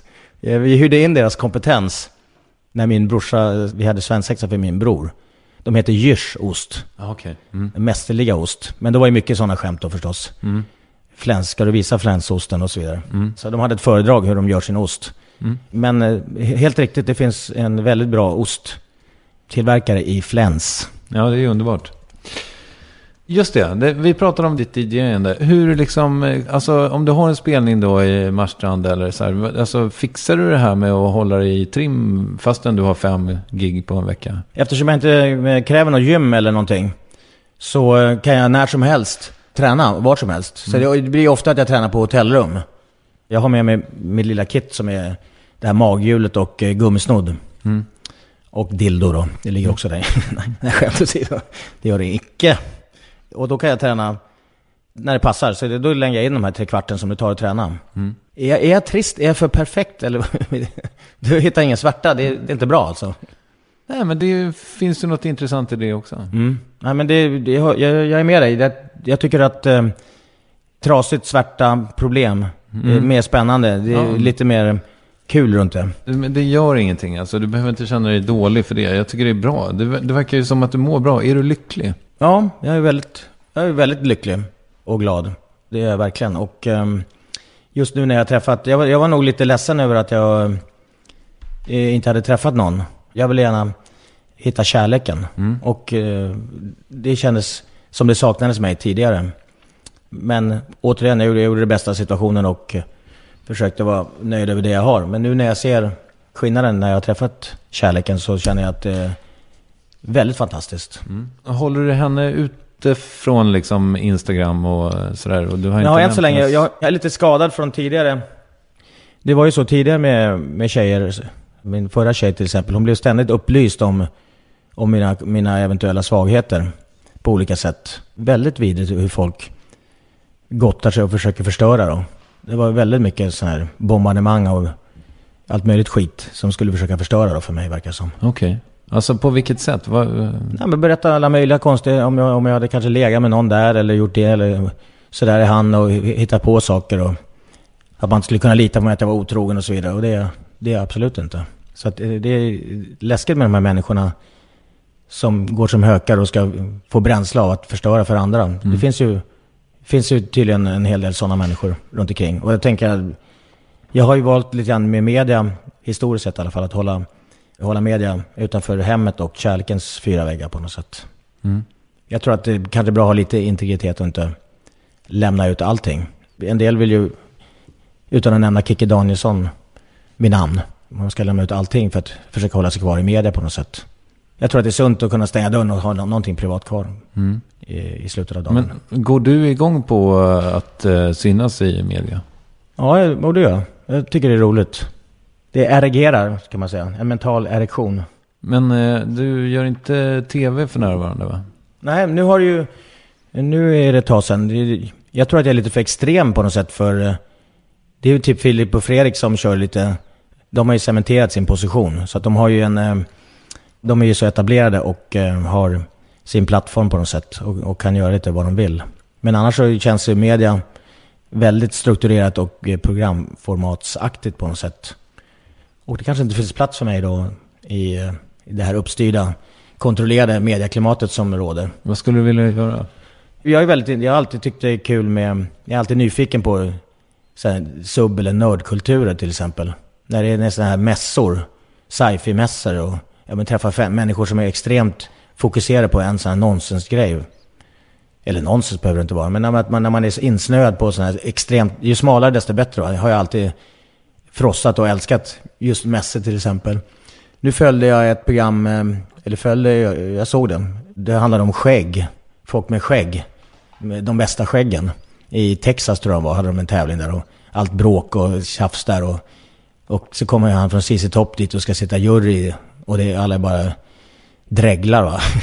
Sånt tycker jag är kul. Eller lyfta, lyfta fram eh, människor, eller träffa människor med, med intresse och passion. Som brinner otroligt för någonting, gärna så smalt som möjligt. Sånt skulle jag tycka var kul att porträttera och lyfta fram. Hänga med en fiskare till exempel, vore kul. När har du känt att du har eh, varit karriärsmässigt på liksom rätt plats? Jag, jag har aldrig tillåtit mig, jag, jag tycker aldrig jag liksom tillåtit mig att njuta riktigt. Jag kanske först har insett efteråt, det där kanske var, var bra. Jag blev ju lite upplyst om, kanske via media sådär. När jag gick från ZTV till TV4 på eh, När och Fjärran. Då så var det från Expressen tror jag. Skulle vi göra ett reportage. Nu har jag blivit tokfolklig. Då är man då i st största kanalen eller bland de större. Och gör ett reseprogram som har miljonpublik. Då har man blivit tokfolklig. Vad gör vi? Jo, då klär vi honom i svensk folkdräkt. Och åker till Skansen och tar kort. det var ganska roligt. Så att, mm. Där var väl det som var, om man säger till eh, exponering, det största. Mm. Men bland det roligaste jag gjort, det tror jag nog var på eh, TV6. Mm. Rocky och Drago. Rocky och Drago heter det. Mm. Där vi ställdes inför de mera sjuka grejerna efter de andra. Och en av de mer absurda händelserna där. Vi visste ju aldrig vad som skulle göras. Det var jag och Tilde Fröling som gjorde programmet. Det var så mycket sjuka grejer där i, eh, i Finland. Bland annat skulle vi hoppa backhoppning tyckte man. Från en alltså 40 meter hög backe. Nå, det är ju 20-åringar som har gjort det här. Nå, det ska väl du också klara? Jag satt där liksom med dräkt och skidor och var, var beredd att hoppa ut. Och tänkte, jag är feg, jag vågar inte hoppa. Jag skulle slagit mig sönder och samman säkert. Något senare så skulle vi komma ner till receptionen på hotellet klockan 18.30. Kom ner till receptionen. Vänta, hoppade du någon gång? Nej, hoppade, jag, jag, jag var klok nog och backade. Ja, ja. Det är så sjukt. Att de ville släppa iväg med den här finnen. De är galna. Finnar är roliga, de är skruvade. På något sätt. Nu generaliserar jag, men de är, det är en absurd, konstig, sjuk humor de har. Senare samma dag så skulle vi komma ner till receptionen vid halv sju. Vi visste aldrig vad som skulle hända. Vi kommer ner, det står en rosa panter där. En kille med, med blonderat hår och rosa panten uniform eller eh, overall och svans. Som tar oss till sin gamla eh, Rolls Royce Silver Shadow 67 och ska, no, jag ska visa er runt i Helsingfors på guidad tour. Fem minuter senare så var jag nere i en källare klädd i lackkläder och pumps. Och tyckte det var väl alla tiders. Och eh, vet inte hur, men jag blev medveten om att jag stod i alla fall inför valet att bli upphängd i en kedja. Upp och ner och förmodligen bli piskad om jag svarade fel på den här transvestitens frågor som jobbade där nere i den där källaren. det är så sjukt. Och då tänkte jag, är det bra för Sverige? Vad kommer jag liksom stå om jag ställer upp på den här? Känns jag väldigt eh, wannabe och tvivelaktig om jag liksom jobbar uppmärksamheten. Jag är beredd att liksom bli upphissad i en kedja upp och ner och piskad för uppmärksamheten. Kan det framstå som. Och vad kommer mamma och pappa säga? Om jag blir upphängd i den här kedjan? Fuck it. Hissa upp med transjävel. Så man hör bara drrrr. Kedjan åker upp. Ja. Jag hänger upp och ner och transvestiten håller på att rätta till så att inte pungen ska hänga ut. Och göra ordning. Och så kommer det en massa frågor då. Som jag ska svara på. Det blir ju fel svar hela tiden. Och det piskas och viner. Mm när jag ska titta på det här programmet, vem är med? Om inte mamma. Så mamma ska titta på mig när jag blir piskad i lackkläder. Det är lite så här jobbig grej. Mm. Så hon tittade, det var, var roligt med Rosa Panter. Som, det var, åh vad roligt och ni åker den där fina bilen och nu går det ner i en källare och, och där står det ju lackkläder. Och eh, där någonstans när jag började gå in mot rummet och ska bli upphissad, gick hon iväg. Det tyckte hon var lite väl jobbigt. Så då gick hon iväg och kokade te. Mm. Så hon slapp just se pisksekvensen. Men det var väl bland de mer absurda grejerna som jag har, har gjort i tv. Och eh, påföljden blev inte någon... Jag trodde att det, folk skulle tycka att jag var lite väl patetisk och ställde upp på det där och just det där. Men när man kommer över en viss gräns över att ha varit sig själv eller tagit ut svängarna och, och gjort det man själv känner för. För jag, blev, jag tror i början blev, blev jag väldigt avfärdad, eller många blir det som kommer in i media och ser för tokiga ut. Som eh, så här, spralliga wannabes som bara gör allt för uppmärksamheten. Men eh, gör man det tillräckligt mycket med kärlek eller på sitt eget sätt och eh, ja, gör det för att man själv känner för det så dröjer det ganska... Det dröjer några år och sen får man en, acceptans eller, respekter, eller blir respekterad. Men mm. det är mm. sjukt att det tar så lång tid innan man blir accepterad och hur snabbt folk är där för att hoppas att man ska göra bort sig de kan krossa dig. Men längtar du tillbaka till det där breda kändisskapet då? Jag tycker att eh, jag är i en fas där jag är ganska glad och nöjd över den situation jag har. Jag är nöjd. Får man mm. säga så? Ja, självklart. Mm, så att jag, jag, är väldigt glad och nöjd. Ett tag så hade jag... Det blir ju... Kändisskapet är ju lite farligt. Det är ju lite så här beroendeframkallande. Det är som en drog att bli igenkänd, bli bekräftad. Du är med när du har varit inne i svängen och fått mycket uppmärksamhet och bekräftelse. Och folk klappar dig på axeln och hyllar dig och tycker att du är häftig. Och du kanske har ett, i dagsläget ett Instagramkonto med väldigt många följare som tycker illa. När det där börjar dala, då, det blir som en slags avtändning. Och du är desperat och vill komma in igen och göra någonting. Och man fjäskar för den och den eller, eller försöker komma in och ja, träffa rätt personer och sådär. Nu har det gått några år så jag känner att um, ja, är det någon som hör av sig. Nu är du, du är väldigt respekterad till exempel, Kristoffer, med ditt värvet här. Mm. Så jag tror att man kan, eh, om det skulle bli något erbjudande. Nu gör jag det här, det är bara någon enkel eh, liten, något inslag på eh, varje vardagsmorgon på Mix Megapol på någon minut. Men det är ju många som har, många tv-människor som verkar ha kommit, gått vidare via, till radio. Sen kanske man kommer tillbaks till tv igen. Jag tycker det är otroligt eh, häftigt hantverk. Jag älskar att göra tv. Det är vad man kan med sin energi, med sina idéer och vad man kan göra tillsammans. Man kan ju skapa magi ibland i tv. Och det jag tycker är superroligt. Så att om jag blir eh, erbjuden någonting så kan jag nog tänka mig hitta på någonting. Men just det här fåfängedrivet som har kändisskapshysteri som har varit tidigare kanske har blivit lite mer avspänd med det tidigare än, än vad det var tidigare. Mm. Har du gått i terapi någonting? Nej, men jag tror att det, det vore lämpligt. För att? Jag ser det som, om du har en bil, då vill du ju serva den emellanåt. Och jag tror att man behöver en mental service emellanåt. Jag tror mm. att jag skulle, det skulle göra mig gott. Mm. Jag tror att det är bra. Är du nervös nu för att se hur många likes du har fått på Instagram till exempel? Under tiden vi har pratat här? Exakt. Precis. Jag, jag, har, jag, på vägen hit till dig så har jag skrivit jag har, att jag var på väg hit. Det var ju när du tog kontakt med mig på, ehm, på Instagram. På Instagram. Mm. Då fattade inte jag, vad, vad är det här för någonting? Vad är det här för någon freak som eh, tar kontakt? Och då under, under dagen så kom det ju en del kommentarer där att oh, det där är så bra, jippi, det där ska jag göra, vad kul och många gillande där. Och det var ju kul, grattis till dig. Mm. Då kände jag så här, okej, okay, det där måste jag hänga med på. Vad pratar vi om nu förresten? Mm, vi pratar om eh, huruvida du är nyfiken på hur många likes du har fått på vägen. Mm, det, det Under kanske, resans gång. Just det, det är kanske är det som har hänt Kristoffer. Eh, att eh, kändisskapet har ersatts av likes på Instagram på något sätt. Mm. Nu, nu fiskar jag liksom bekräftelse där på något sätt. Mm. Men det har blivit... Det har lugnat ner sig. Det var, det var värre tidigare. Det var, ett tag var det nog ganska... Jag tror att med, med distans så har jag blivit medveten om att det kanske var tidigare var det lite så här, man var torsk på det där med kändisskapet. Mm. Jag ska inte säga man, jag ska säga jag var det. Mm. Men nu så... Se där, lite svarta. I, eh, vilk... Ja, vi hittar lite svarta i dig ändå här. Mm. Men hur har du kommit till rätta med det då? Alltså hur har du liksom fått självkänsla? Eller vad man ska säga. Nej men jag tror att det här, eh, hade det inte varit så att jag var så strukturerad, ha ordning på mitt liv och eh, pengarna. Och ska tvingas tillbaka till någon slags vardag va. Du har varit i tv, du har kändisskapet, du har blivit eh, beroende av det där på något sätt. Och sen It's all gone Pete. Vad heter den? Dokumentären. Ja, just det. Eh, mm. när, när det är all gone på något sätt plötsligt. Och du har blivit van vid att vara i media och få bekräftelse. Och sen plötsligt så ska du tillbaks till vardagslivet på något sätt. Jag är ju ganska diverse liksom. Jag, jag har ju inte direkt, jag har ju gått gymnasiet, det är inte något högintelligent ämne direkt, eller högutbildat. Så det kanske blir någon, någon vardagsyrke. Jag kanske skulle blivit snickare. Men då skulle man ju trilla tillbaks. Och det var ju, du står ju hela tiden i, i en situation när du har gjort media och kanske är på väg ut lite grann så.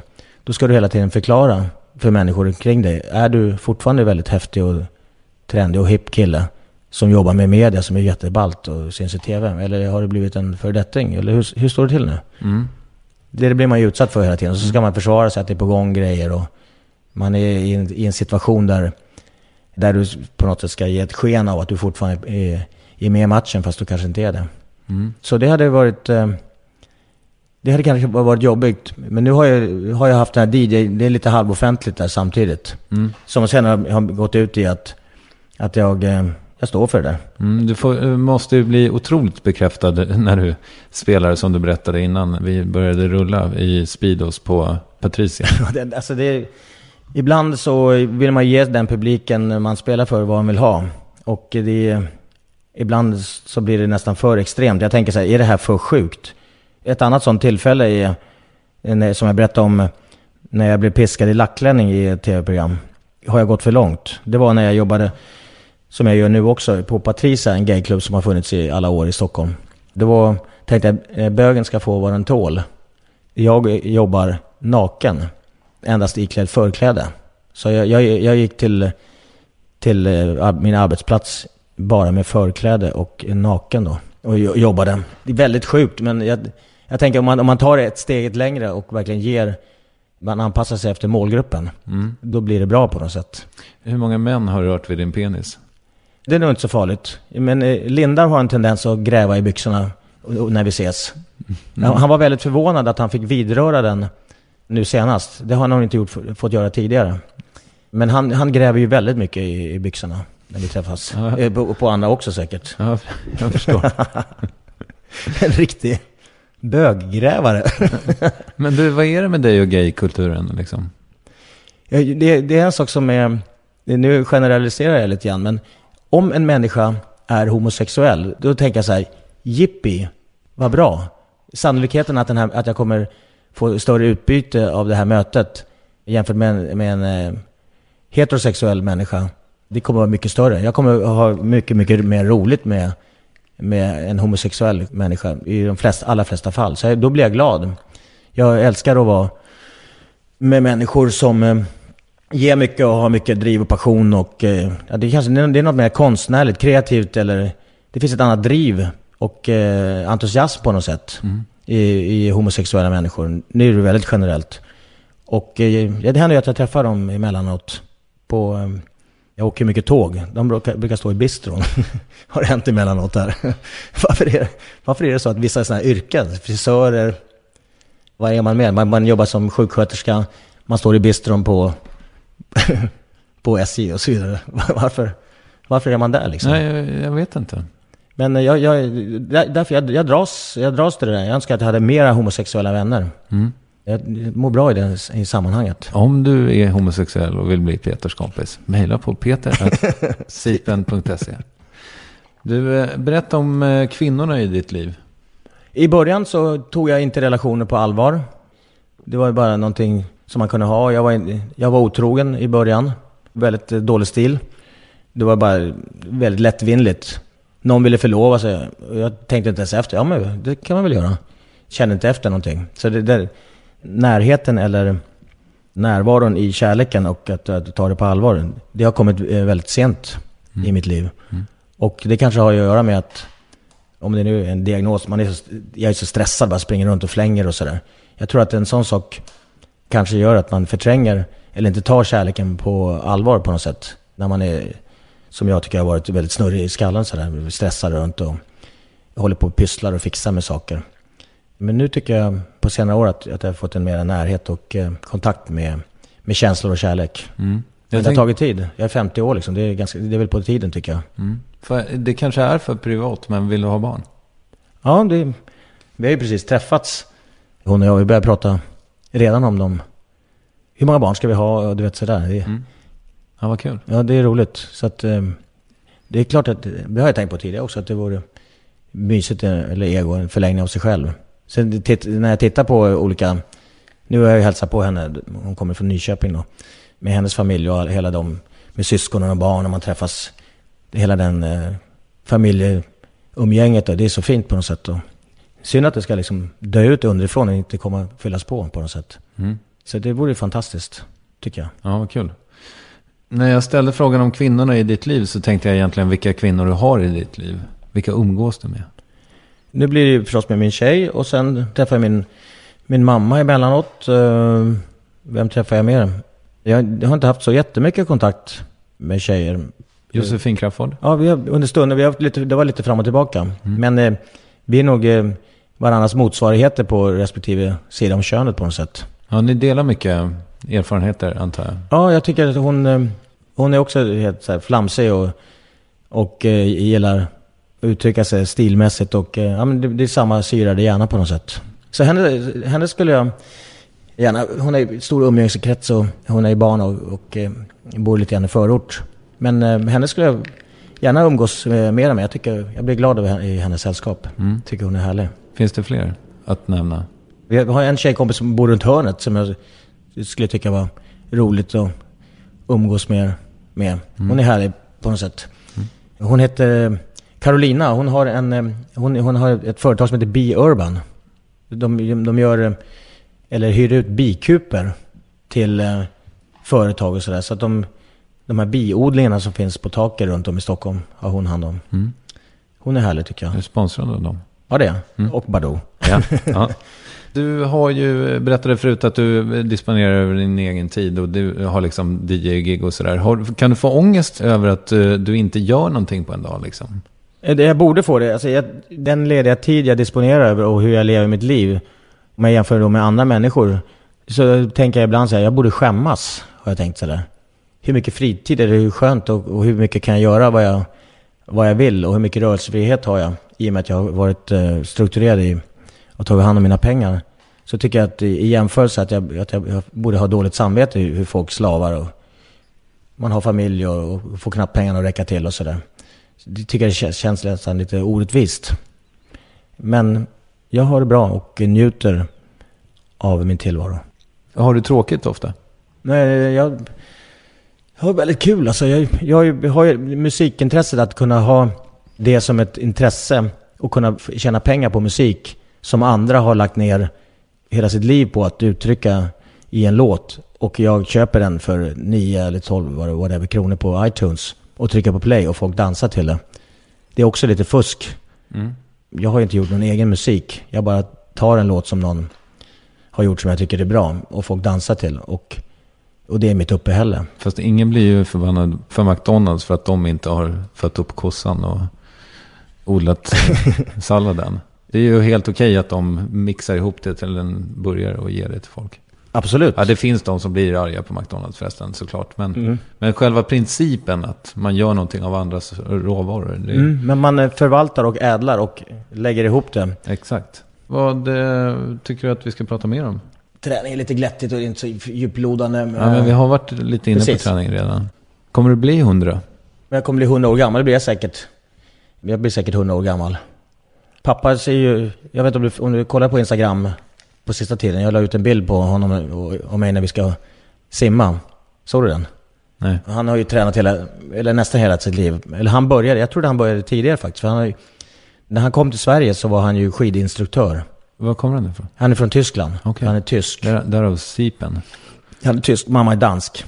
Så eh, jag trodde han hade tränat regelbundet hela livet. Men anledningen till att han har börjat träna, det var att han fick sånt, han fick sånt ryggskott. Sen när han kom till doktorn så, så sa doktorn så här. Det här är ju, ser ju väldigt, väldigt allvarligt ut. Och då trodde pappa, vad är, vad är det nu? Nu kommer nu är hela min, min hälsa åsidosatt här. Jag kommer få problem resten av livet. Dina ben är så smala, säger doktorn. "Vad- Varför då? Du måste ha muskler som bär upp din kropp. Så han var inte tillräckligt vältränad. Det är ju heller att det inte bara har libanesen, alltså det vill säga vältränad överkropp. Men då hade inte han tränat och han var så svag i kroppen och hade inte tillräckligt med muskler och då lustigt nog benmuskler som bar upp hans kropp och eh, rygg. Vilket var orsaken till att han fick sånt otroligt ryggskott. Så, sen den dagen har han tränat regelbundet. Och detta är väl, är det 30 också år sedan? 30-40? Så vi, vi har väl tränat parallellt hela tiden. Vill du rekommendera något? Jag vill rekommendera Badoo. Nej, jag skojar. Nej, jag vill rekommendera att läsa tidningen Ikon faktiskt. Som är en förlustprodukt för Bonnier.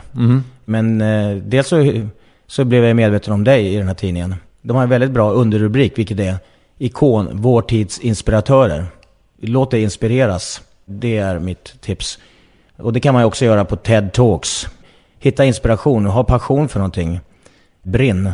Och eh, det var inte slentrian, känn efter. Det skulle jag vilja rekommendera. Mm, fint. Vad brinner du för? Jag brinner för eh, kärleken just nu. Och eh, jag brinner för att eh, göra mina människor omkring mig glada och nöjda. Om jag kan göra människor glada, det, det känns otroligt viktigt för mig. Och, och eh, jag är lite så här hälsoambassadör. Jag låter, det låter så här tjatigt, folk tycker man är bara jobbig. Men jag, innan var jag också så här, jag gick fram till pesta folk så här, som stod och rökte till exempel. och försökte berätta lite grann om hälsoriskerna och sådär. Otroligt jobbig gubbe liksom. Mm. kommer någon 50-årig gubbe med typ papegoja på axeln och ska, ska han säga till mig hur jag ska vara. Men eh, om jag kan göra världen lite mer glad och hälsosam så är jag glad över det förstås. Mm. Fint. Jag måste bara berätta en rolig sak angående Badoo. Självklart. Den här dejtingsidan. när jag började gå ut på den där så skulle jag lära mig hur fungerar dejtingsidor. Okej? Okay? Jag fick kontakt med en tjej som skulle berätta hur det går till. Så jag träffade henne. Vi satt och pratade och vi drack te och och eh, jag berättar sen för andra. Nu har jag träffat en tjej som har berättat hur det går till och vilka bilder man ska ha och så, och så vidare och hur man gör. Och hon borde ju veta. För hon har ju hållit på med det här dejtandet i 16 år. Så internetdejtande eller olika former. Och så säger den här människan till mig, som jag pratade med och berättade om det här. Du Peter, om man har hållit på med sån här internetdejtande i 16 år och inte har hittat någon. Vet man hur det funkar då? Eller det, det kanske... och då tänkte jag efter. det, det kanske är någonting som inte riktigt funkar om man har försökt i 16 år med internetdejter och inte hittat någon. Kanske. Eller det beror lite på vad man vill ha. Om man vill... Exakt. Men jag, jag, träffade i alla fall någon efter några veckor eller månad och eh, nu hoppas jag på att det här ska bli min kärlek för resten av mitt liv. Underbart. Mm. Vem tycker du att jag ska intervjua här i Värvet? Jag, jag tittar ju, jag knarkar ju sådana här eh, mordprogram. Jag sitter ju eh, på nätterna, timtal, och tittar på hur folk mördar varandra. Eller hur de hittar då, de här människorna som har bragt andra om livet. Det är 48 timmar och så vidare. De där människorna som jobbar runt det där. Leif GW Persson. Mm. Det blir bra. Okay. Leif GW Persson. Som är extremt skarp hjärna och eh, kriminolog och ger sig på det kriminella. Eller det, han ger sig på etablissemanget och polisen och ifrågasätter och och gör det med sån otrolig humor. Han är vår främste hum humorist, eller komiker också tycker jag i Sverige. Underbar människa. Tror du jag får honom ut till Vällingby? Eller tror jag jag får komma till honom? Han är nog lite lurig tror jag. Mm. Jag tror att eh, Leif kan bli lite svår att få hit. Men eh, om du är beredd att offra dig och åka till honom så gör det. Mm. Där kommer du få ett intressant möte. Tusen tack för att du tog dig tid. Tack själv, trevligt. Jag fick frågan häromdagen om jag är lycklig eh, av någon reporter. Och ehm, det kunde jag ju inte säga att jag riktigt är. Jag, jag har ju ett sånt eh, sinne att jag eh, ganska sällan är det. Jag förstår ju att jag är privilegierad, att jag är på en bra plats. Men Peter Sipen verkar genuint lycklig, eller hur? Han eh, verkar ha det bra. Jag, jag, jag tror hoppas det.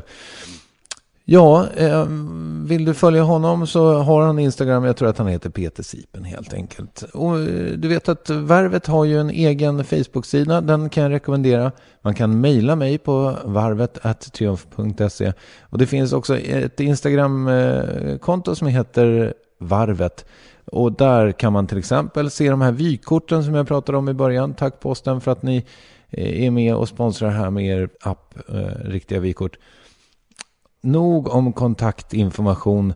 Eh, jo, lite till. Jag heter Triumf på eh, Twitter också. Och Instagram, lustigt nog. Jaha, eh, vi hörs väl om några dagar då med Shima Niavarani. Kolla upp henne om du inte har koll på henne nu under de här dagarna. För hon är magisk. Det finns en hel föreställning med henne på YouTube till exempel som man bör se. Hej!